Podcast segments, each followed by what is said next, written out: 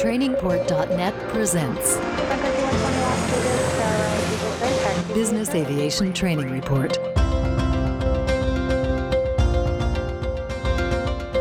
Hello and welcome to the Business Aviation Training Report. I'm your host, Brent Fishlock. This is a monthly look at events unfolding in the business aviation world and is produced by the leader in online training for business aviation, trainingport.net. Thank you for listening and thank you for talking about this podcast with your aviation colleagues. Please subscribe to this podcast wherever you get your podcasts. This podcast is for business aviation operators, management, their support staff, maintainers, and pilots. We will discuss topics that are important to you as a business aviation professional. We will answer listener questions and anything else you suggest. So send us your suggestions and questions. You can email me at podcast at trainingport.net. That's podcast at trainingport.net. You are flying level at cruise altitude and there's an explosive decompression. The cabin air fogs, the temperature drops rapidly, and the sound of air rushing out of the fuselage is extremely distracting. The newspaper you are reading is now flying around the cockpit, but you can't see it due to the fog, and it distracts you even more. The second scenario is less obvious. While in the climb, the crew starts to feel odd, but they're not sure why. A master warning sounds cabin altitude. The co pilot pulls out the checklist. ATC calls, asking the crew to switch to another frequency. What was the frequency? asks one pilot. The sound and disruption of a decompression would startle any seasoned aviator as much as a new person to our industry.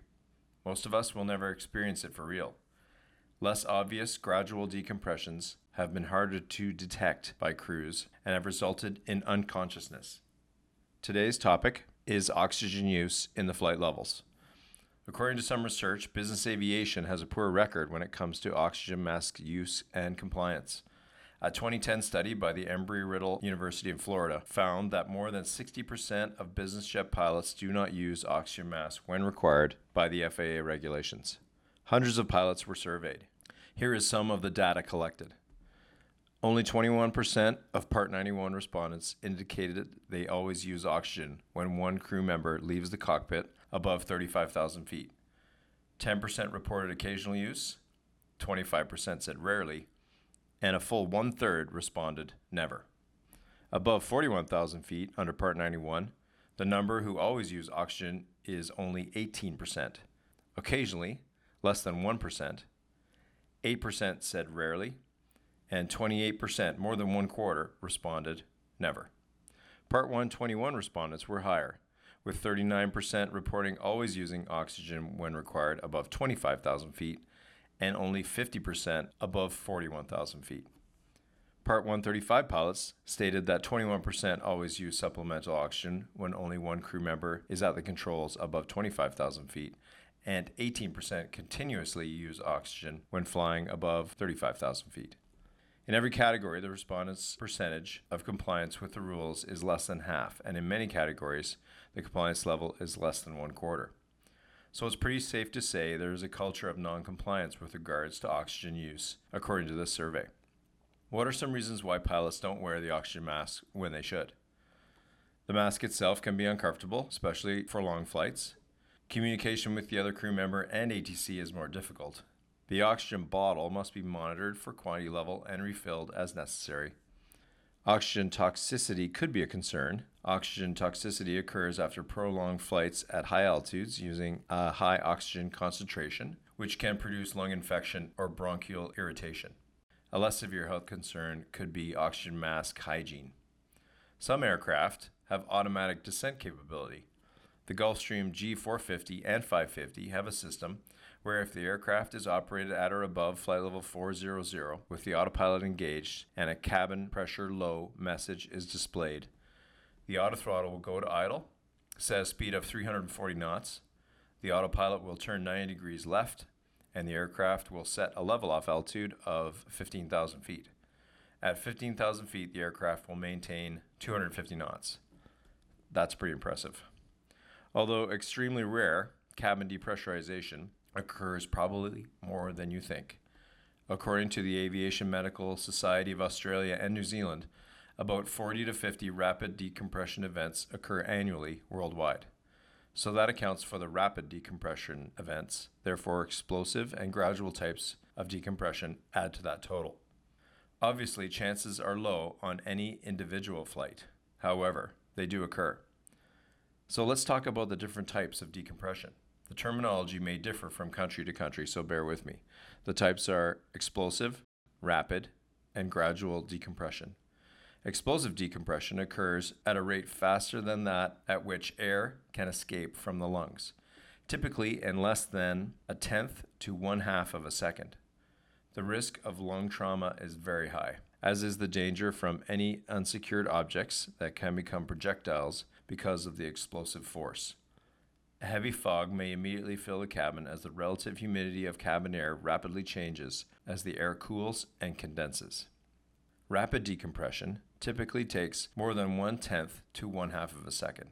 This allows the lungs to decompress more quickly than the cabin. The risk of lung damage is still present, but significantly reduced compared with an explosive decompression. Slow or gradual decompression can occur slowly enough to go unnoticed and might only be detected by aircraft warning systems. This type of decompression may also come about from a failure to pressurize an aircraft as it climbs to altitude. An example of this is the 2005 Helios Airways Flight 522 crash, in which the pilots failed to verify the aircraft was pressurizing automatically and then failed to react to the aircraft warnings. They never donned their oxygen masks and eventually lost consciousness. The aircraft crashed after it ran out of fuel while flying at cruise altitude. Pressurization issues at lower levels can also provide challenges to flight crew. In 2014, a single engine, TBM 900, operated at flight level 280, encountered a series of crew alerting system messages. The single pilot operator identified a pressurization problem and requested flight level 180. The pilot did not don an oxygen mask, nor did the checklist require it at that time. It was only a recommendation. Data recovered from the wreckage indicated a fault with the overheat thermal switch, which resulted in a shutdown of the engine bleed air supply to the cabin pressurization system. Without a bleed air supply to maintain cabin pressure, the cabin altitude would have increased to the altitude of the outside environment over a period of about four minutes. Over the next 2 minutes and 40 seconds, ATC noticed diminished function in the pilot with regard to radio communications and operation of the radio equipment. The pilot was known to be diligent with checklists and verifying that the pressurization equipment was operational on previous flights. He had recently completed training, which included the pressurization system. Perhaps he was distracted by the multitude of CAS messages. However, he did ask for a lower altitude right away, although it was flight level 180. A fast decompression at altitude can provide challenges in that crew members have to get their masks on in a certain amount of time. I said in the last podcast that human factors research indicates that response time is longer for unexpected events than for expected events. When a flight crew is confronted with a sudden abnormal event, responses are more likely to be delayed or inappropriate and a reaction time of 8 to 10 seconds may not be unusual. Okay, with this research in mind, you are flying at flight level 410. You wear prescription glasses or sunglasses like I do. And the pressure vessel is ruptured by a section of fractured turbine blade from one of the engines, which just recently happened to an extremely reliable engine. What is the time of useful consciousness in this case? The FAA says approximately 13 to 18 seconds.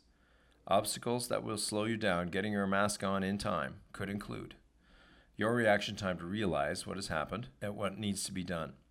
Let's use half of what the research says and say it takes four seconds for you to realize what is happening.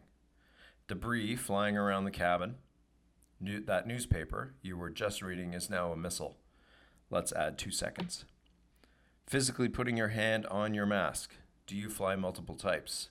Let's add one second to the time. Was the mask packed in its holder correctly? Do you check the mask during pre flight? Does the mask webbing inflate correctly with no snags? It inflates flawlessly. One second. Oh shoot, I forgot to take off my glasses. Add one second. It's now on. Take a breath. One second. Those factors add up to 10 seconds to get the mask on. If your initial reaction time to the decompression is the higher average time of 10 seconds, then you may have 3 seconds remaining of the expected time of useful consciousness to get your mask on. There is no extra time here. Aviation professionals, please recall that this podcast is brought to you by the leader in online training for business aviation, trainingport.net. Let's change gears for a moment. In the news is a segment of the podcast where I talk about other happenings in aviation. The FAA is changing the METAR coding for snow pellets and small hail, both of which use the code GS. According to the FAA, the reason for the change is to clarify each precipitation type, which will allow flight crews to apply the appropriate allowance times or holdover times. Going forward, GR will refer to all hail of all sizes. Therefore, all reports of hail must include hailstone diameter size in the remarks section of the METAR or SPECI in increments of one quarter inch. For example, when small hail less than one quarter inch in size is occurring, the hailstone size will be reported in the remarks as GR less than one quarter inch. Small hail will also result in an issuance of a SPECI. Aircraft are not permitted to operate in large hail. However, many can operate in small hail with de-icing and anti-icing procedures. Snow pellets will be coded as GS. Holdover times for snow pellets can be found in Table 28 of the 2018-2019 FAA Holdover Time Guidelines document. This new information can be found in the FAA's Information for Operators, or info number 18011, dated October 10th, 2018. Refer to the show notes in our blog at trainingport.net slash podcasts for a link to this information. Okay, back to the podcast. The video I always remember from training is the black and white video where a trainee is in the decompression chamber with a safety person and he is waiting for the decompression event to happen. He grabs the masks as soon as it drops, but he can't get his mask on properly in time before becoming unable to help himself. This guy knew it was going to happen. That's got to make you think that if he knew it was going to happen and he couldn't do it, will I get my mask on before I pass out? Yes, the mask was an old model, but like I said, he knew it was going to happen. I put a link in the show notes to this video. If you fly at 43,000 feet or above, you have no margin for error. Time of useful consciousness is 9 to 15 seconds. No slip ups, no mask webbing snags, no extra debris distraction. If the rupture is a window in the cockpit, this is probably going to be a very challenging situation. The assumption is that if you're required to wear the mask while at the controls at the high flight levels, you are. This is the professional thing to do. United States NTSB member Robert Sumwalt made a poignant written statement in the Bedford, Massachusetts crash regarding professionalism that I featured on a previous podcast, which said, I hope the lessons from this crash can be used to emphasize the critical need to combat complacency, eradicate intentional noncompliance, and perform like true professionals. Passengers who place their lives in the hands of flight crews deserve and expect no less. It's hard to argue with science and the science says that by 10,000 feet ASL, the partial pressure of oxygen is low enough that all pilots will experience mild hypoxia and some will become symptomatic. The International Business Aviation Council, or IBAC, recommends that the pilot at the flight controls of an aircraft shall use an oxygen mask if the aircraft is operated above flight level 410 or if one pilot leaves the flight deck for any reason above flight level 350. What are some strategies to give yourself the best shot at survival? Wear the mask when required. Ask for a theatrical smoke in the simulator. This was great training experience for me to get used to the mask. Operate the simulator with the mask on.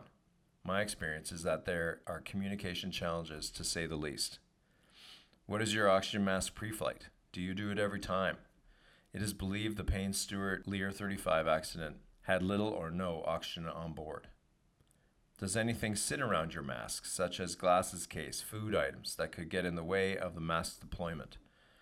Some masks have doors that open upwards to allow the mask to come out of its storage housing. This area must be clear of objects. If you wear glasses, this may slow you down during your mask deployment. Wear the mask in the simulator with your glasses to see how it fits. Everyone has individual indicators of hypoxia. Mine is tingling fingers. I know this because I experienced training using an oxygen depletion system while flying a simulator. The International Business Aviation Council also recommends L2 chamber training. The NTSB says that investigations of accidents in which flight crews attempted to diagnose a pressurization problem or initiate emergency descent instead of immediately donning oxygen masks following a cabin altitude alert have revealed that even with a relatively gradual rate of decompression, pilots have rapidly lost cognitive or motor abilities to effectively troubleshoot the problem. I've talked about a few different scenarios today, but I hope that the takeaway is simply that we must follow our training to ensure the safety of our passengers, ourselves, and our families. That's our podcast for today. We will post show notes and more information on our blog at trainingport.net. Thank you for talking about this podcast with your aviation colleagues, and please rate us on iTunes. We would love to hear your suggestions for future podcasts, and don't forget to subscribe to this podcast so you never miss an episode. I'm your host, Brent Fishlock. The Business Aviation Training Report is brought to you by the leader in online business aviation training, trainingport.net. Thank you for listening to the Business Aviation Training Report. For more information on each episode, visit us at www.trainingport.net slash podcast. Trainingport.net, helping business aviation professionals excel.